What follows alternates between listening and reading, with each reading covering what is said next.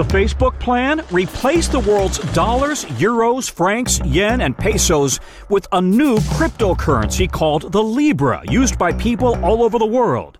18 giugno 2019. Mark Zuckerberg annuncia che Facebook creerà una moneta digitale e si chiamerà Libra. Tradotto significa che il social network più diffuso al mondo sta dicendo di essere pronto a buttarsi nel business dei pagamenti digitali. Ed è una notizia grossa, inaspettata, che non passa inosservata. Ne parla la politica, ne parla la stampa, ne parlano gli esperti. Per qualche settimana in certi giri si parla solo di Libra. Solo che non se ne parla come Mark Zuckerberg sperava. Gli esperti sono scettici, le reazioni non sembrano troppo ottimiste, le autorità di regolamentazione americana tacciono. Chairman Grassley, Chairman Thune, Ranking Member Feinstein, Ranking Member Nelson, members of the committee Passano alcuni mesi, siamo a ottobre 2019 e Zuckerberg viene convocato dal Congresso americano per spiegare meglio questa storia della moneta digitale di Facebook.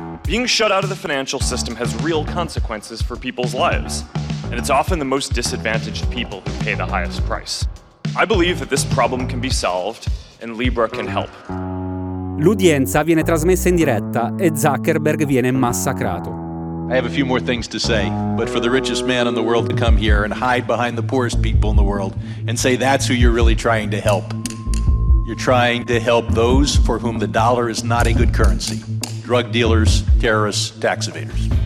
Ad esempio, questo era il deputato Sherman che accusava il boss di Facebook di voler usare Libra per aiutare terroristi, spacciatori ed evasori fiscali a fare pagamenti anonimi non tracciabili e non in dollari.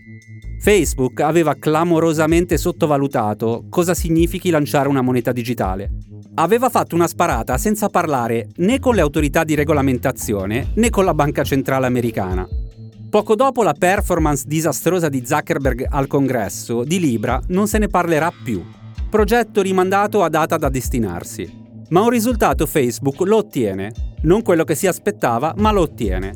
È quella che gli anglosassoni chiamano wake up call, Dopo il fallimento di Libra, il tema delle monete digitali inizia a interessare tutti. È un'occasione di business gigantesca. È il modo per tirare dentro al sistema finanziario globale centinaia di milioni di persone che, ad oggi, ancora non hanno un conto in banca. È un'occasione talmente ghiotta che sarebbe un peccato lasciarla in mano ai privati. E infatti, a muoversi nel campo delle valute digitali non sono più solo le start-up e le aziende quotate in borsa si muovono anche le banche centrali e nel giro di pochi anni le cose cambiano non poco. 7 febbraio 2023. Il Laos annuncia la sperimentazione della sua moneta digitale. Il motivo? Circa il 70% della popolazione laotiana non ha un conto in banca, ma oltre il 64% ha uno smartphone. Una valuta digitale consentirebbe alle persone di pagare in negozio o trasferire denaro scansionando un QR code sui propri smartphone, senza dover aprire un conto in banca. Prima del Laos, la sperimentazione delle monete digitali per pagamenti sia locali sia internazionali aveva già interessato parecchi paesi asiatici. La Cina ha iniziato a sperimentare lo yuan digitale nel 2020.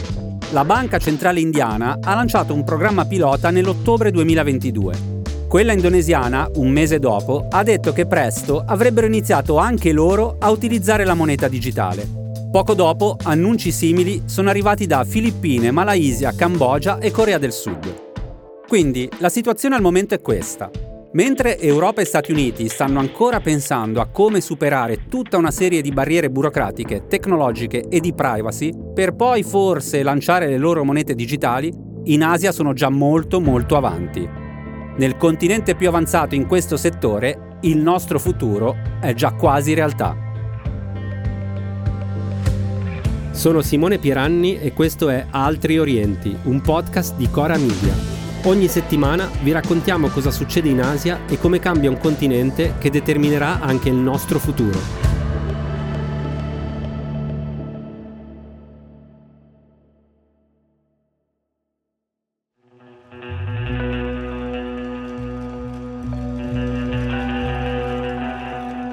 Per spiegare che cos'è una moneta digitale è più utile iniziare a dire cosa non è.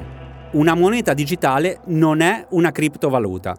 Le criptovalute, come il Bitcoin ad esempio, sono nate proprio per fare concorrenza al sistema finanziario esistente. Sono valute digitali che vogliono tagliare fuori le banche centrali e creare un sistema di pagamenti parallelo. Infatti, quanto vale il Bitcoin non lo determina una banca centrale, ma la blockchain, il network su cui si appoggiano gli scambi di criptovalute. Le monete digitali di cui stiamo parlando, invece, sono sviluppate all'interno del sistema finanziario esistente. Sono proprio lanciate dalle banche centrali. E infatti il loro nome esteso è Central Bank Digital Currency, o CBDC.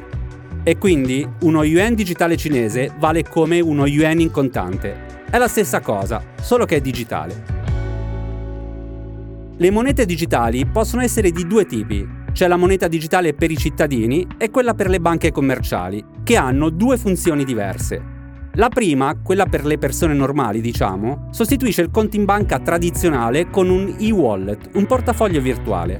E i soldi digitali, dentro al portafoglio virtuale, si possono usare esattamente come i contanti. Ci si fa la spesa nei negozi, si pagano le bollette, si prestano soldi a un amico, ci si riceve lo stipendio. Non cambia niente, e già questo è un dato interessante, ci arriveremo.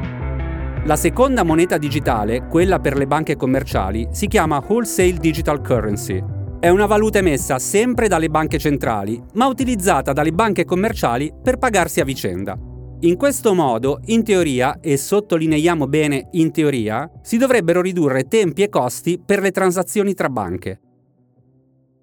In Asia si sta sperimentando soprattutto l'utilizzo della moneta digitale per i cittadini, per cercare di risolvere un problema tipico dell'economia in via di sviluppo, includere nel sistema bancario tutti quelli che ancora non ci sono, cioè tutti quelli che non hanno un conto in banca. Secondo i dati del 2018 forniti dalla Banca Mondiale, solo in Asia stiamo parlando di almeno un miliardo di persone. E i motivi sono tanti l'enorme diffusione del lavoro informale, cioè senza contratti e senza buste paga, l'economia quotidiana informale, che viaggia tutta in contanti non tracciabili e interessa cifre contenute, la difficoltà burocratica e infrastrutturale del fornire a tutti un servizio bancario concreto, cioè filiali nelle zone rurali, sportellisti, documentazione tradotta nelle lingue locali, sostegno per chi non è ancora alfabetizzato. Insomma, per le banche centrali asiatiche, la moneta virtuale può girare tanti di questi problemi in modo veloce ed efficiente, grazie alla diffusione capillare degli smartphone. C'è poi un aspetto tipico di alcuni paesi asiatici e che ha a che fare con l'abitudine a concepire il digitale come una soluzione anche per i pagamenti. In Cina, ma non solo, usare delle app private che, tra le altre cose, permettono anche di effettuare pagamenti o inviare e ricevere soldi è già la normalità anche perché in molti paesi asiatici non si è passati attraverso la fase delle carte di credito di debito come da noi. Per noi in Occidente è un po' più complicato capire l'utilità di una moneta digitale. Abbiamo quasi tutti un conto in banca, usiamo abbastanza frequentemente la carta di credito, non ce ne facciamo niente di un portafoglio di euro virtuali. In Asia no. In tantissimi hanno fatto il salto dai contanti ai pagamenti con smartphone senza passare dalle carte e sono già abituati a pensare ai soldi in termini digitali. Il caso più emblematico di questa corsa asiatica verso le monete digitali è il Digital Yuan, la valuta digitale cinese, in cinese mandarino Shuzi Renminbi. La Cina ha iniziato a usare le banconote 15 secoli fa, durante la dinastia Tang. Più che banconote erano cambiali, ma adesso non ci addentriamo troppo. Rimane il fatto che oggi, 1500 anni dopo, Pechino ha inserito la moneta virtuale all'interno delle sue politiche finanziarie. L'app dello yuan digitale sviluppata dalla banca centrale cinese può essere utilizzata per passare soldi da una persona all'altra e per pagare online e offline, un po' come già avviene per le app di pagamento private più diffuse, Ant Financial e WeChat. Oggi solo queste due app gestiscono oltre il 90% del mercato cinese dei pagamenti online e per le autorità cinesi questo è un problema. L'introduzione di un'app di Stato nei piani di Pechino dovrebbe arginare lo strapotere dei privati e riportare la maggioranza dei cinesi all'interno dei circuiti finanziari ufficiali regolati dalla banca centrale. L'inizio della sperimentazione era stato abbastanza incoraggiante. Nel 2021 a Suzhou, megalopoli da oltre 10 milioni di abitanti nel sud della Cina, il Digital Yuan è stato utilizzato per pagare ai dipendenti pubblici la metà dei loro sussidi di viaggio.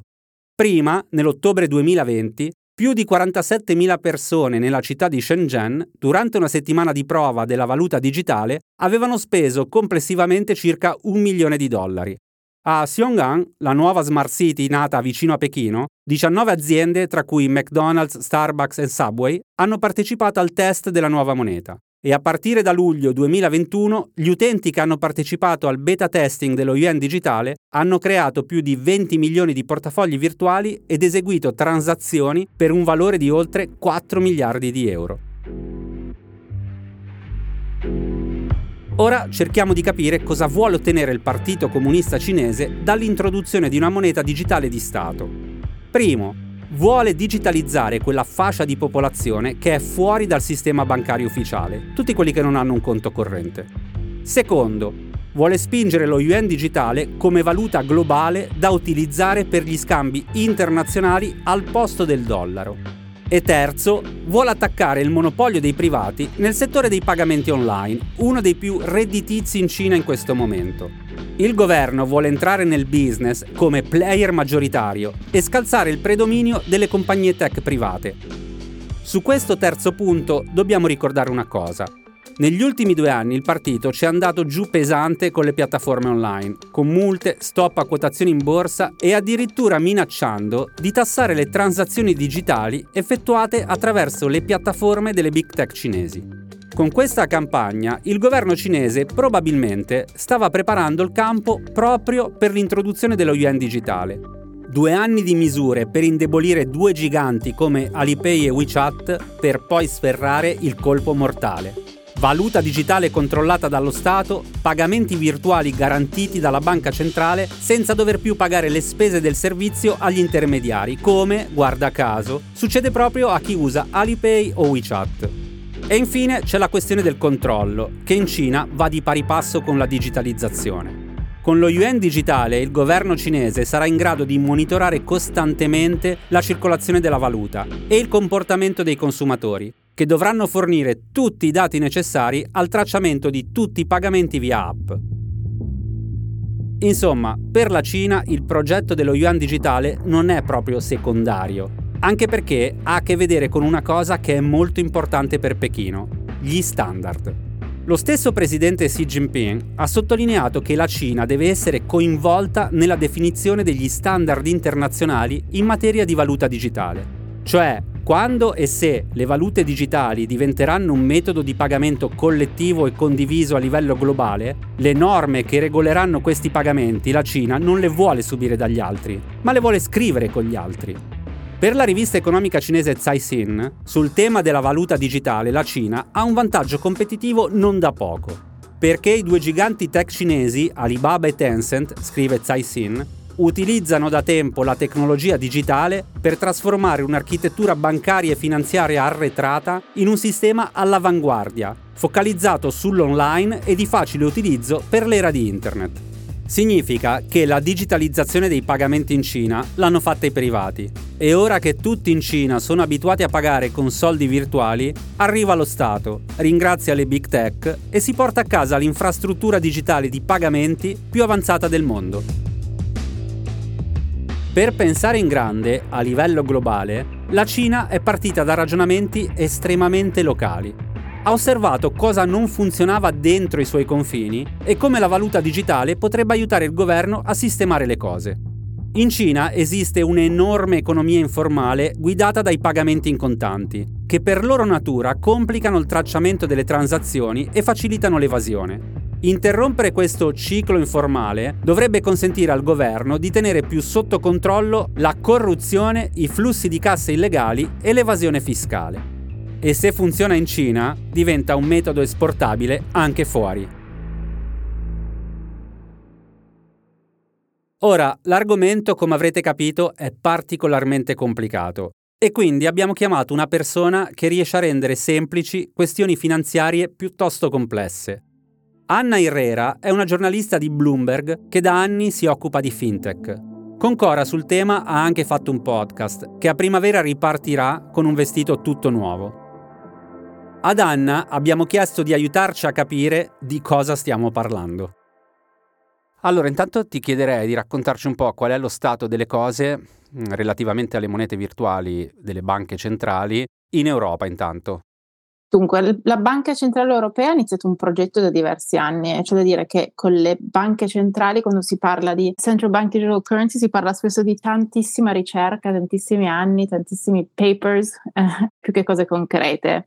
Quindi adesso sono nello stadio di investigation, la Banca Centrale Europea, alla fine di questa fase dovranno decidere se sviluppare un digital euro o no ci sono ovviamente un sacco di interessi contrastanti, perché in un certo senso lo stanno facendo perché vedono che il, il, cash sta sparendo e quindi vogliono trovare qualcosa che lo rimpiazzi, però non vogliono e non possono dire che questo rimpiazzerà il contante perché c'è un sacco di persone che vogliono il contante. Allo stesso momento, se vogliono che in un certo senso venga a rimpiazzare il contante, devono fare in modo che sia trasparente, che sia trasparente ma abbia però anche un po' di privacy. E quindi sono un sacco di cose che devono essere fatte, non è molto semplice capire come farle, ma specialmente capire se qualcuno poi lo userà. La fase di investigazione dovrebbe finire a ottobre e quindi poi dovranno vedere se svilupparlo dovrebbe essere deciso poi nei prossimi anni se svilupparlo. Non si sa ancora bene quando dovrebbe uscire ma comunque dovrebbe poi passare alla fase di implementazione che potrebbe essere lunga. E ovviamente essendo che non si tratta soltanto di, di creare un, una moneta digitale in generale ma una moneta digitale per l'Unione Europea in cui ci sono tantissimi stati ogni stato ha la sua popolazione che ha interessi diversi quindi potrebbe essere una cosa un po' complessa. Ma sicuramente c'è, c'è interesse continuano a parlarne stanno facendo ricerca c'è stato un aggiornamento recente dalla banca centrale inglese che ha detto che procederà a sviluppare, viene chiamato il Britcoin, che sembra una sorta di cosa sponsorizzata dalle Spice Girls, ma invece è il pound della sterlina digitale. E anche qui c'è chi lo critica perché dice non, non servirà a niente, non lo vuole nessuno, qual è, qual è il punto, ma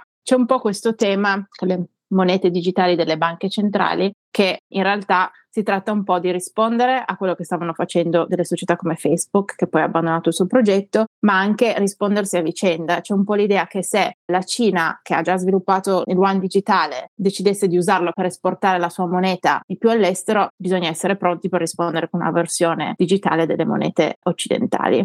Ecco, a questo poi ci arriviamo. Intanto ti chiederei di aggiornarci anche invece ad esempio negli Stati Uniti che ragionamenti stanno facendo al riguardo o non ce ne sono? No, negli Stati Uniti anche stanno pensando a un dollaro digitale, ma stanno procedendo un po' più lentamente e stanno procedendo su diversi livelli. C'è un'altra cosa di cui non abbiamo parlato, che ci sono diverse idee di moneta della banca centrale. Si tratta sia di quella per il consumatore, quindi sarebbe un po' più tipo il contante, e poi ci sono anche piani per sviluppare delle monete digitali che hanno riserve con le banche centrali che sarebbero utilizzate solo per le banche per fare pagamenti tra di loro. E quindi un po' diverso. C'è un progetto che mi sembra a cui stanno lavorando delle, delle banche commerciali con la Fed di New York, però ovviamente come sappiamo in America adesso la situazione politica è un po' più complicata e quindi tante cose potrebbero procedere un po' più lentamente perché ovviamente non è la stessa cosa che sviluppare una moneta digitale privata perché si tratta comunque di qualcosa di cui è necessario avere anche il supporto politico e non è facilissimo. Ok, ho una domanda un po' da profano. Cioè, alla fine, a chi è che conviene una moneta digitale? Tante persone dicono che è una soluzione in ricerca di un, di un, problema, in realtà non si capisce bene a chi convenga. Conviene sicuramente parlarne perché nel momento in cui stiamo vedendo, comunque Bitcoin adesso sta avendo un momento non eccezionale, però rimane lì. Ci sono un sacco di queste monete che si chiamano stablecoins, che sono monete digitali, il cui valore è attaccato a quello di una moneta uh, fiat, quindi spesso il dollaro, quindi un stablecoin equivale a un dollaro e questo viene spesso utilizzato per fare transazioni con asset digitali e sono più semplici per fare pagamenti trasfrontalieri, quindi ovviamente le banche centrali hanno paura che questi stablecoin che non sono veramente regolamentati iniziano a venire utilizzati da società finanziarie più grosse, che quindi qualche destabilizzazione nel mondo degli stablecoins possa avere un impatto sulle banche e quindi poi a, a vicenda possa mettere a rischio l'economia reale. Ok, quindi diciamo che se magari al cittadino normale tutto sommato cambia poco, invece ad esempio per i pagamenti transfrontalieri potrebbe essere un utilizzo che potrebbe cambiare anche tutta una serie di equilibri a livello internazionale. Abbiamo già visto che la sola ipotesi che si possano fare dei pagamenti transfrontalieri con moneta digitale porta anche altri paesi a pensare a questa possibilità. È così o anche questa è una supposizione? Un po' una supposizione anche questa, secondo me, perché sì, se metti conto che io ti voglio mandare dei soldi, no? Questo lo devo fare con la banca, posso farlo con delle startup tipo TransferWise, però ovviamente ci sono sempre delle fees elevate. Il problema sta spesso col cripto, sta nel momento in cui devi, devi passare dalla moneta digitale alla moneta reale che ti permette di spendere. Quando devi fare questa conversione tocchi sempre le banche e il mondo reale, quindi per adesso in realtà sì, ci sono transfer di stablecoins, però alla fine qualcuno da qualche parte tende a tirare fuori dei dollari veri o degli euro veri, quindi passa sempre dal, dal sistema esistente. È vero però che se tutto il mondo facesse transazioni con delle central bank digital currencies potrebbe tutto semplificarsi e accadere più in fretta. Bisogna solo ricordarsi che adesso gli stablecoins che esistono spesso non seguono proprio delle regole o comunque non, hanno, non devono seguire tutte quelle regole sui transfer internazionali, mentre se venissero lanciate dalle banche probabilmente si dovrebbe inserire dentro tutta l'infrastruttura che c'è già e quindi magari i costi inizierebbero di nuovo a salire perché comunque ci dovrebbero essere fatti dei controlli stringenti sui trasferimenti, quindi bisogna capire tantissime cose, è un discorso che non è proprio semplicissimo e quindi si deve competere con qualcosa che si sta sviluppando in frettissima, senza regole praticamente, o non seguendo delle regole sperando di non essere beccati, e mentre poi si fa cercare di sviluppare qualcosa in un'infrastruttura che è proprio da dove vengono create le regole. Sono due mondi diversi e dove in un certo senso le banche centrali stanno cercando di recuperare, però per la loro natura possono andare in fretta come una startup che si mette a creare una stablecoin da un giorno all'altro.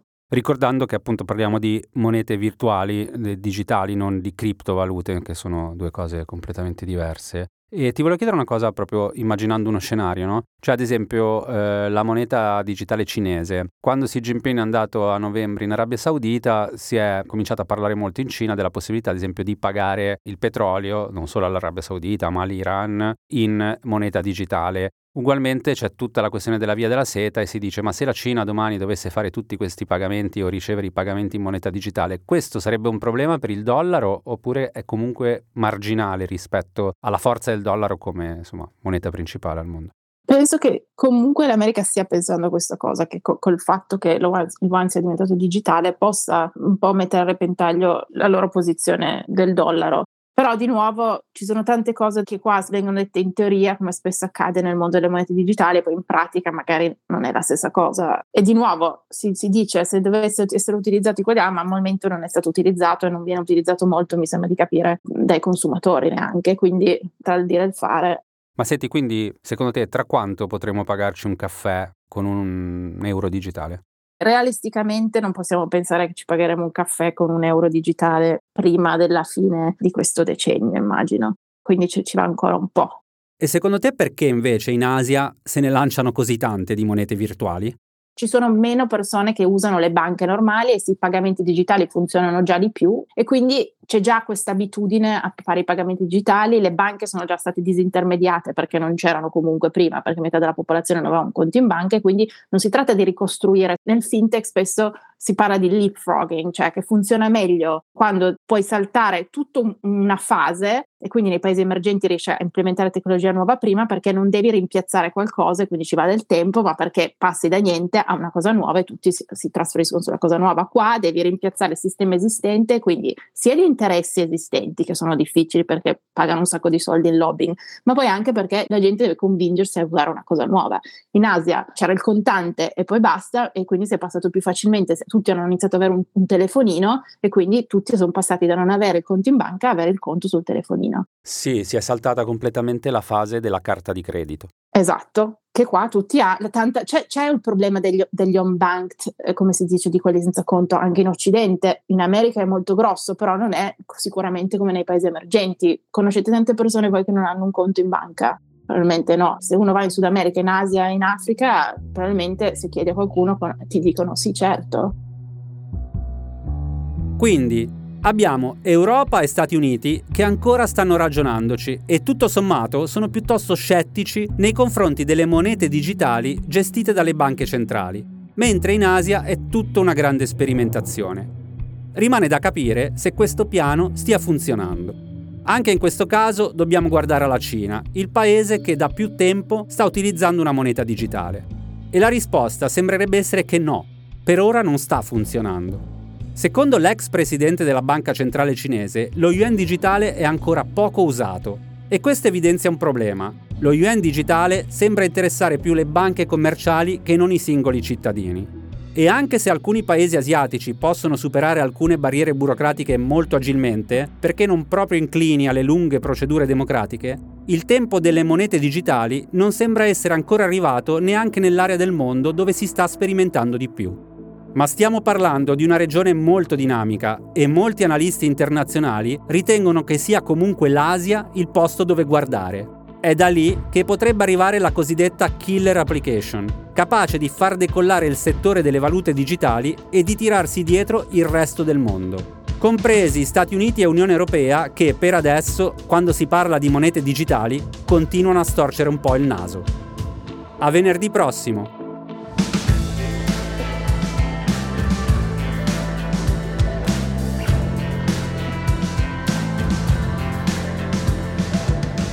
Altri Orienti è un podcast di Cora Media, scritto da Simone Pieranni e Matteo Miavaldi. La cura editoriale è di Francesca Milano. La post-produzione e il sound design sono di Daniele Marinello. La supervisione del suono e della musica è di Luca Micheli. Il producer è Alex Peverengo.